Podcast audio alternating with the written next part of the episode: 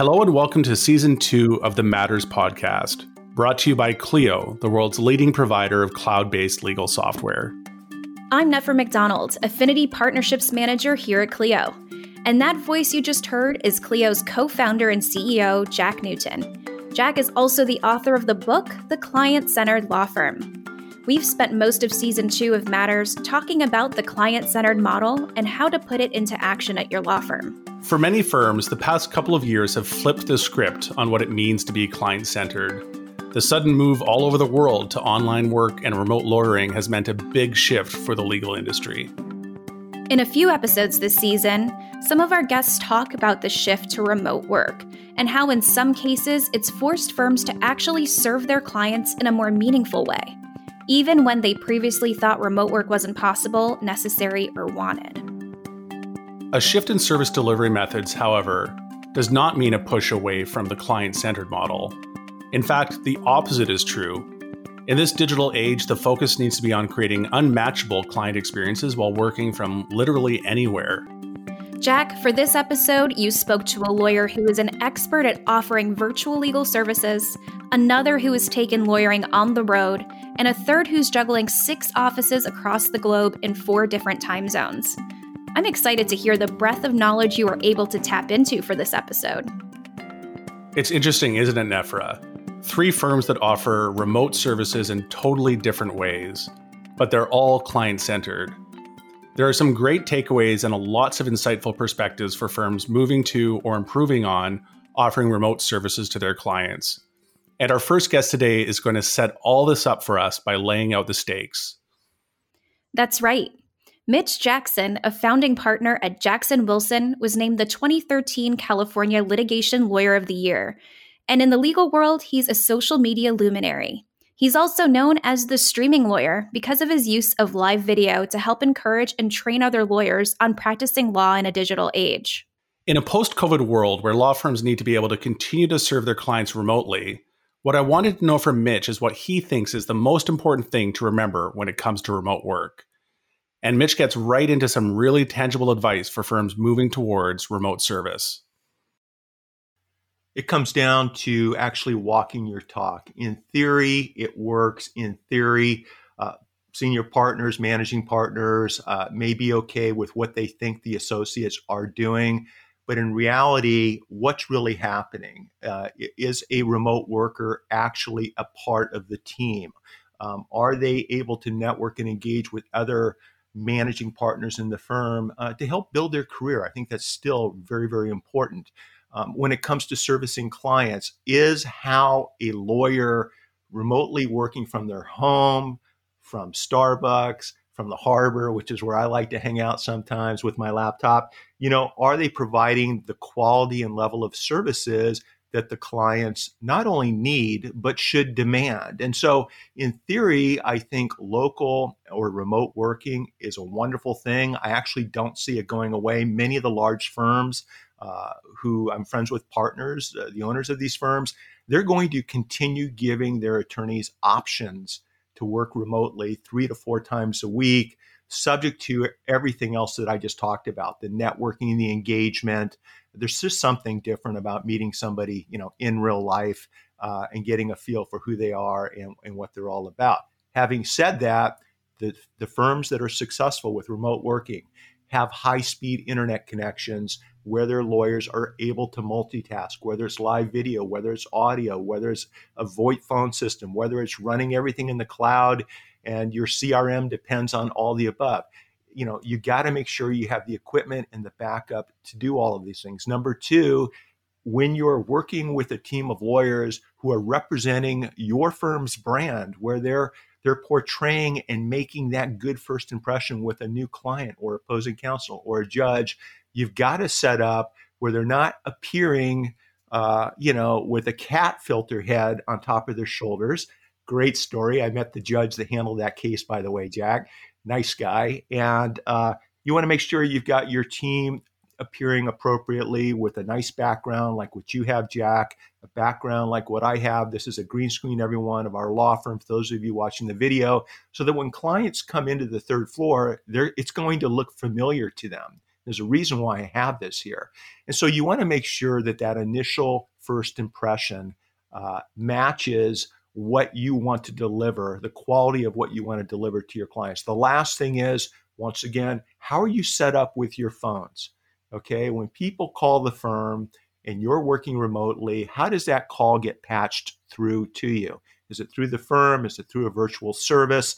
And so you want to make sure that everything is seamless, that there's no unnecessary friction between you and the client between you and the managing partner, between you and the partner eh, that's going to be determining your pay raise next year at the law firm. There are a lot of dynamics.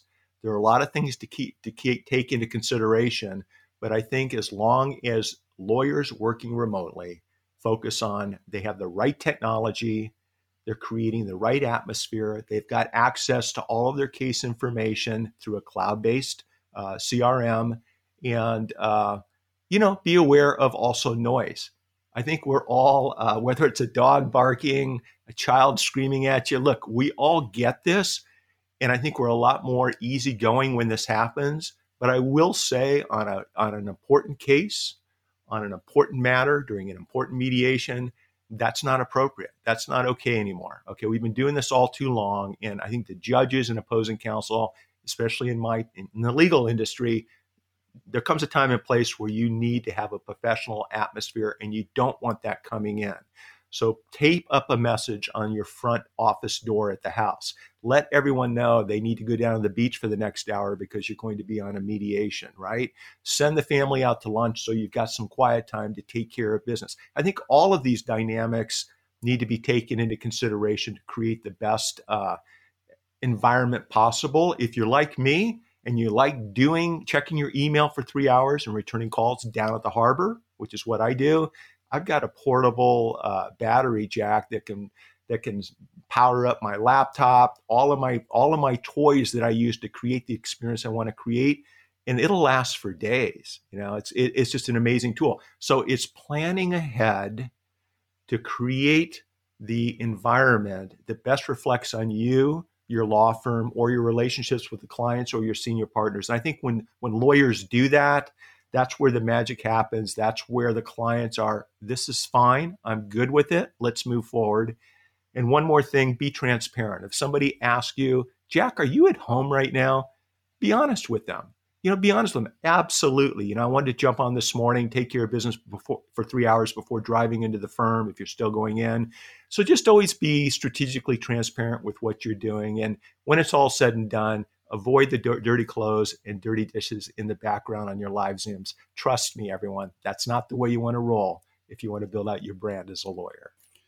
And and Mitch, you've touched on on some of this in your previous answer, but maybe there's just anything you want to underscore here. What are some of the important things for law firms to prioritize when they consider how to enhance the client experience for clients who aren't coming into the office?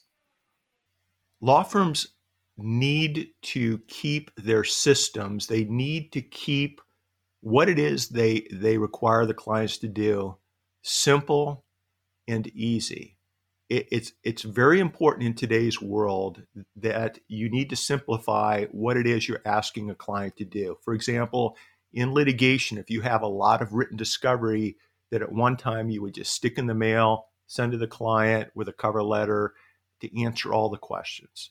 Uh, that's the way it was before COVID 19. I think what smart firms are doing today is they're now digitalizing this entire process so that the client can receive the digital version of written discovery using their laptop, their desktop, or their phone, using digital forms to tap, to swipe. Uh, what what hasn't already been added to the form by the legal support team? You want to do the work uh, that you can do, so the client doesn't need to. And making this available to a client, I think, simplifies the whole process. They can be sitting on the couch with their family. They can have their phone in their hand. They can tap and answer digital questions once they hit send, it brings it back into the law firm, depending on the CRM you're using. Um, it, depending on the systems and services you're using, it can then take that data. It can uh, auto, mag- auto magically bring it back into your legal forms and, and help the young lawyers get set up for that final document that some courts still require to be filed traditionally using paper most courts, at least here in California, it's digital. So, so I think things like that make a huge difference when it comes to moving forward, uh, especially after COVID nineteen. Just wanted your perspective on whether you think this shift to distributed work um, is going to number one help law firms tap into new labor pools that have maybe been overlooked historically, uh, and and whether you think this this underlying shift will help drive any improvements in access to justice? Do we think that this is going to help make some transformative changes to even the, the underlying economics of how law firms run that might help us bridge that gap? I think the shift is going to make the ability for good lawyers to deliver quality services to more people easier and better. I think the shift that we're seeing post COVID uh, and the new mindset that not only lawyers but but clients and judges have with the technology that's available to us today is going to make the practice of law even a better profession. It's, in my opinion, it's the best profession in the world. i am so glad I became a lawyer 35 years ago, Jack. I love helping people, but what I'm seeing happening right now is if there's a good intellectual property lawyer based out of Florida, New York, or Boston, and a Los Angeles based law firm is looking for a good IP lawyer, there's now a greater chance than ever, and I'm seeing this happen in real time, where that IP lawyer in New York gets the position in the LA based firm and is able to deliver services and integrate with senior partners through Zoom, through live video, through all the different technology that's out there today. Uh, and I'm not sure that option would have been available a year and a half ago. I think the same applies to virtual services, whether it's third party law clerks or paralegals, wherever they may base, be based around the world. We have the ability now, and I think the mindset now, especially the older senior partners in some of these firms, they're realizing that we're a global environment and we can get our questions answered in our sleep from the other side of the world by literally Ivy League trained lawyers who are doing the research, putting together the briefs, and uh, the quality of the, of the content that we're seeing, Jack, is is even better oftentimes than what you might find in house. So I think what's happened is we've gone from lawyers reaching out to me last March when when COVID hit, hey Mitch, what's this Zoom thing? Is it like a telephone call on, on the internet or something? Right? Not even realizing it's a live video to where we are today, where they're they've just mastered this application. They're entertaining, they're engaging, right? And so I think this new mindset will allow different industries and different occupations that directly or indirectly support the legal profession to be more easily included into our everyday workflow. It's going to be easier to manage uh, the process. It's going to be uh, easier to appreciate the fact that just because work isn't being done physically here in Los Angeles, and in fact it's being done on the other side of the world, it doesn't mean that that work's not going to have high quality. It's going to be cost effective.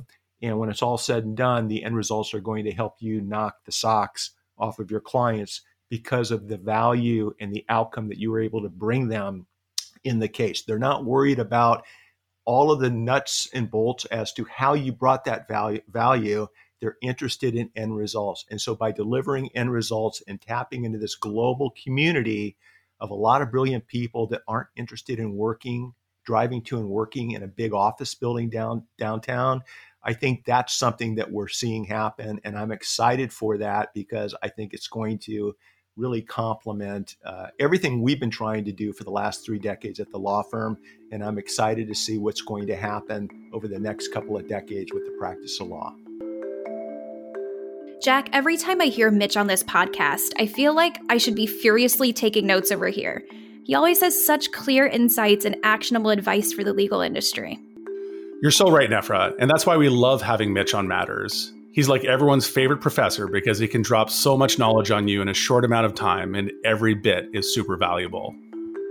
I think he summed up the benefit of remote work well here when he said this shift allows good lawyers to deliver quality services to more people, easier and better.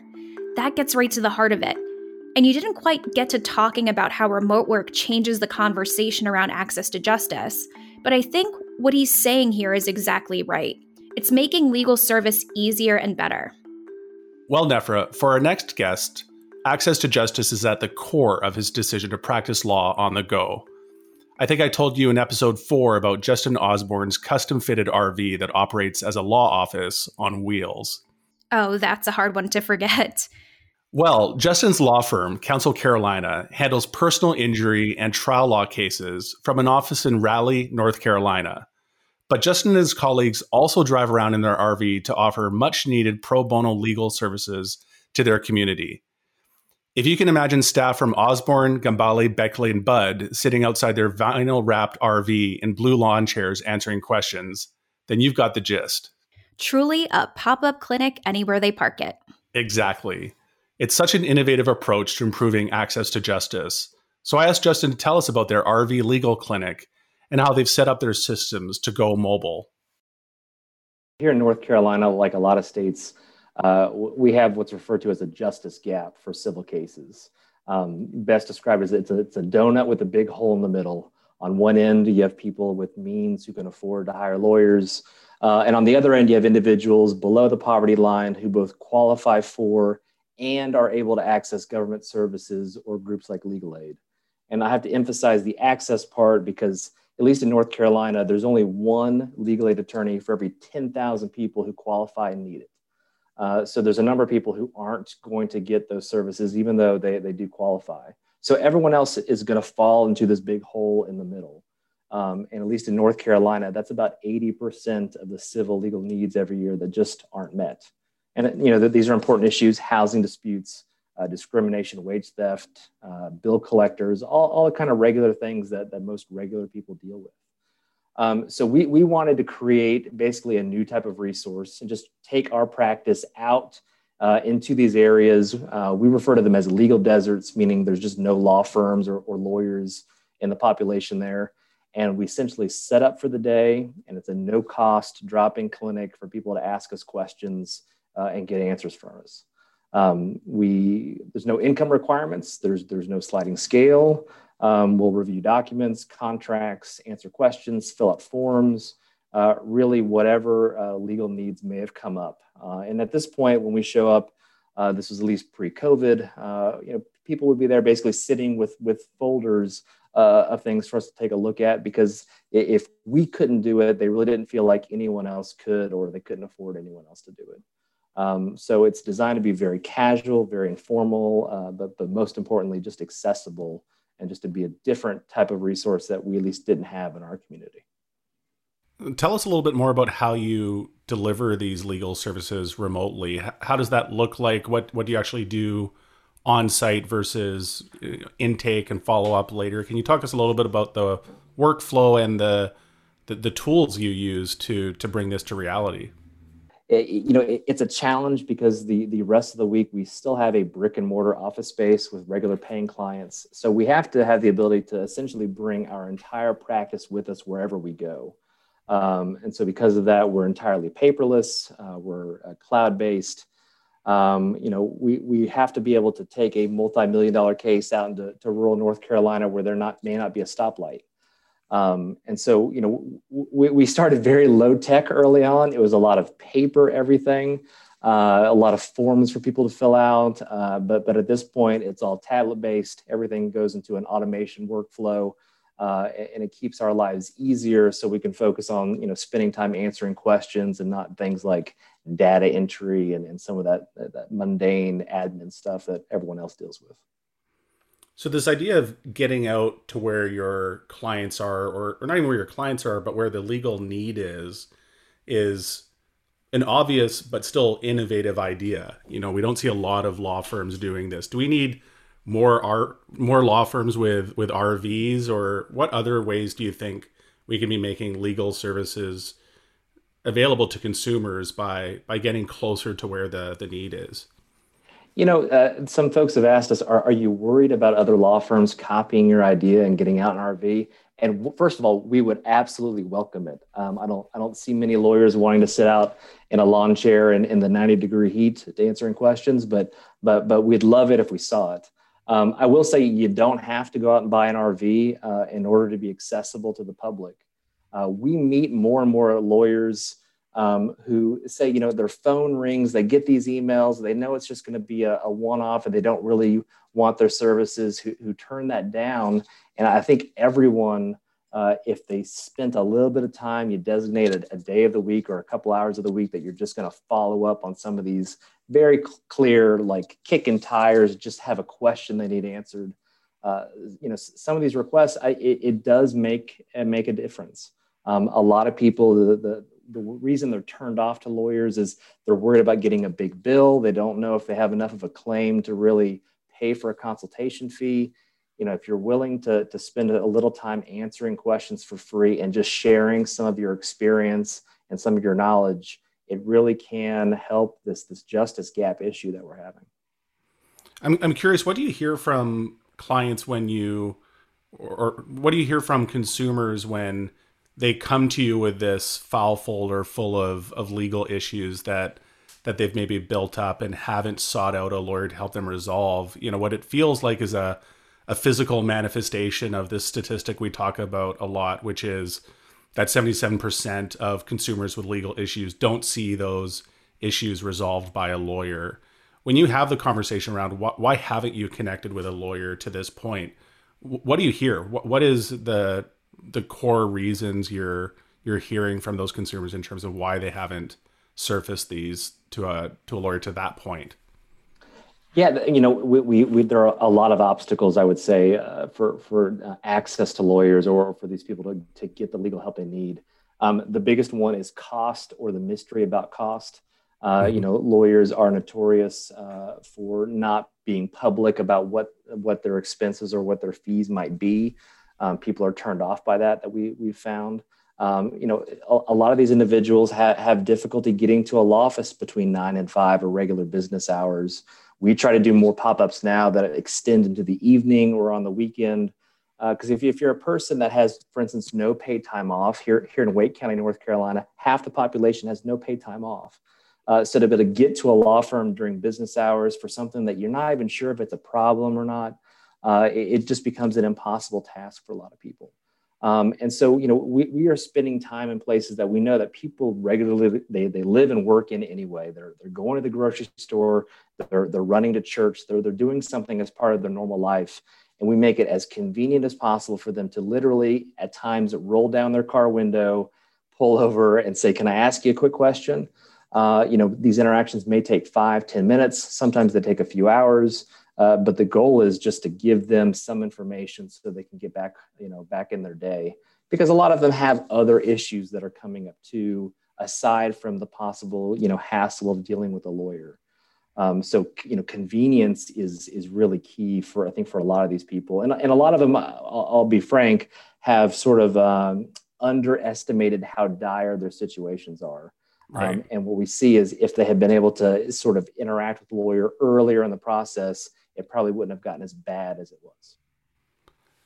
I'm curious over the course of COVID and maybe even thinking about what the world looks like post COVID, obviously so much of that legal demand is is moving online and needs to move online. Have have you thought about what the cloud-based version of this this RV looks like and, and how you maybe tap into that same that same underlying need and, and create to a degree, I think even the serendipity you're you're talking about the, ease of access that that your mobile law clinics offer.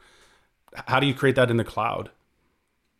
Uh, I think I think that's a challenge. Um, I, I, will say our local bar uh, has done a good job. They have uh, several times a month. They have mobile call-in networks. Um, they have some uh, some computer-based like a like a chat function that people can ask uh, you know legal questions through. Um, but but what we really lack here is is more of just a physical presence. Um, and, and, that is why we felt it was important for us to be visible and to be out for people to come talk to. Because we, we will meet people and mention well the bar association does all these great things. Why didn't you call beforehand? Uh, most of them have no idea that's going on. It's just in a different social sphere than they live in. Um, i think the cloud helps us uh, maintain and manage all the people that we meet with. There are still concerns about confidentiality, about conflicts, things that we have to deal with just from our ethical standpoint um, as lawyers. And the benefit of the cloud is we can basically stay abreast and keep that fresh and updated um, as we meet people and, and, not run into any, any issues down the road. So it gives us our own sort of peace of mind that we can keep doing what we're doing without you know, running afoul of, of any of our obligations to our other clients. What are the benefits you've seen from your remote legal clinics? Yeah, so we, we started this uh, this venture with with no clients, and really it, it, was a gamble that we felt if we invested in our community, um, that the community would take care of us. Uh, and, and, so what we found, um, you know, a number of instances where we've met with somebody, we've helped someone for free, and then either a friend or family member of theirs has reached out to us with a contingency fee case or something that our firm can make revenue on. So it has created a, an organic referral network for us, uh, which has been helpful. Uh, we've also had support from socially conscious consumers who they choose our work to do their legal work so we can keep putting gas in the RV. Um, so you know the, the, the benefits are there. You know I'd say our our conversion rate is not great. Um, you know a couple cases out of the 1500 or so that we've helped, but uh, it, it's definitely shown uh, material benefits to us uh, as we've done this. What Counsel Carolina is doing to close that donut hole size gap is really amazing. And I think there's a few big points here to focus on. The first is that remote work creates an opportunity for lawyers to take on pro bono cases and help their community. And just as Justin says, you don't need an RV to do the work they're doing. It could be a phone call after hours or a day blocked off on your schedule. Absolutely, Nefra. And I think it goes to show when you take lawyering out of the office, you can often reach more people and serve them where and when it's most convenient to them. And that's what being client centered is all about. You know, the second piece of this is visibility. If you're always in the office, you're not getting the visibility you might need to attract the clients you want to serve. Justin's team is quite literally bringing legal services to the streets, and their physical presence, if nothing else, is educating citizens around them that they have options for access to justice available to them. I think you've hit the nail right on the head here, Nefra. It's really twofold. They're physically showing people they're available to help, and they're doing it where the people who need to be served are visiting in their everyday lives. I think that last point brings us nicely to the conversation you had with our last guest, Fernando del Canto. Fernando is not only a history making lawyer as the first Spanish citizen to hold a double qualification as a barrister in England and a Spanish abogado, but he has created a network of offices across the globe to offer Spanish law, tax, and legal advice where clients need it the most. Del Canto Chambers has six offices across four time zones, with a small staff of multilingual lawyers who serve clients living everywhere from Doha, Qatar, to Cork, Ireland. Obviously, they've worked how to connect with their teams spread out across a wide geography. So I asked Fernando what kinds of systems they use to keep their international offices on the same page. The people that we work with, which are in a very in a different time zone, are the people in, in Spain, which is one hour ahead, mm-hmm. people in Qatar, which is two hours ahead, and the people in Colombia, which are six hours before. So it's like like America. So somehow the we we try to follow the UK nine to five approach. We have flexi time in our in our work. So some people, I mean, I don't or we don't control the time that people spend in in in at working at home or in the small offices we have. I mean everyone organize their own time and we have a lot of meetings and we have a particular frame every day between 4 and 5 p.m uk time where we try to fit 15 minutes uh, we call it speedy meetings and and we try to i mean if there are big questions or big project that needs to be resolved whatever we try to use that time between four and five. Everyone keep it available.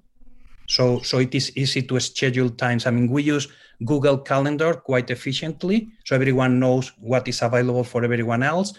We we use Calendly for clients so clients can schedule time also in in in that and we use uh, google chat for our the majority of our projects instead of email. So we try to move away from email for internal work and, and use email just for important communications and communications with client. So we don't get I mean, we, we got to a point in which we have more than 250 mails a day. I mean, like, and that's unworkable. and you cannot do anything else. So we have worked a lot in, in reducing that.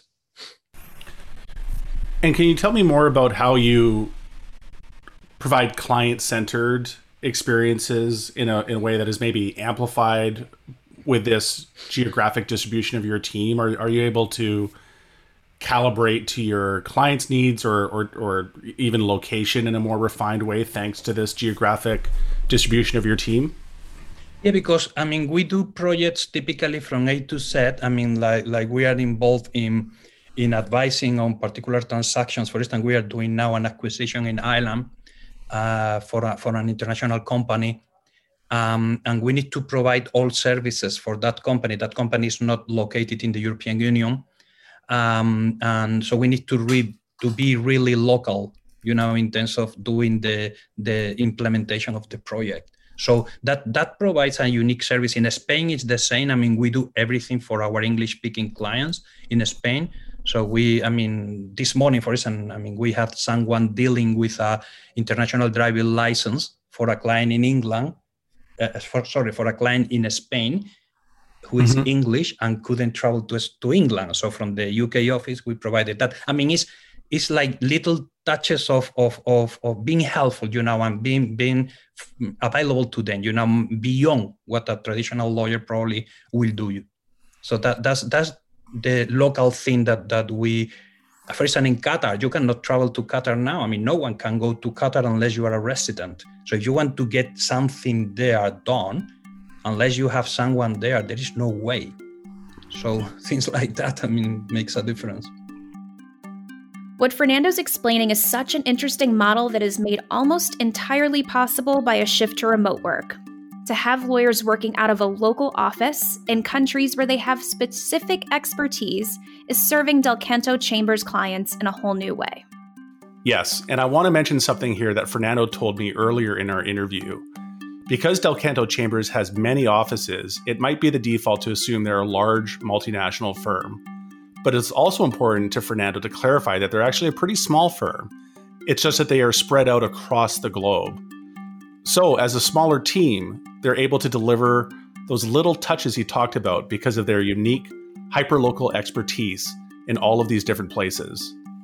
It really is a new model of service that's incredibly client centered. Why have one large office filled with lawyers with expertise in one area or locale rather than a virtually connected team spread out across the UK, Colombia, Qatar, and Spain? Exactly. What Fernando has built is quite visionary. So, Jack, we've reached the end of this episode, which is where I always ask you what are you taking away from this episode and these three conversations you've had with lawyers using technology to work from anywhere? I think these three examples of firms doing things differently shows how flexible and convenient client centered work can be if you want to move away from a traditional office. Mitch is serving clients next to a large battery pack at the edge of the harbor, Justin's mobile team is answering legal questions in rural parking lots, and Fernando's firm is spread out across the globe, serving clients in a unique way. It shows the ability to be flexible doesn't just serve the remote lawyer, it's also about meeting clients where they need to be served. And to me, that's a win win. Thanks, Jack. Nefra, it's always a pleasure. And to our listeners, thanks for tuning in. This has been a presentation of Season 2 of Matters based on the client centered law firm, the best selling book by Jack Newton.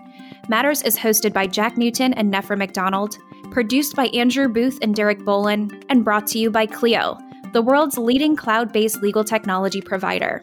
Be sure to subscribe to Matters wherever you get your podcasts so you never miss an episode. If you'd like to learn more about Clio, please visit us at Clio.com. To read Jack's book, search for The Client Centered Law Firm wherever you buy your books.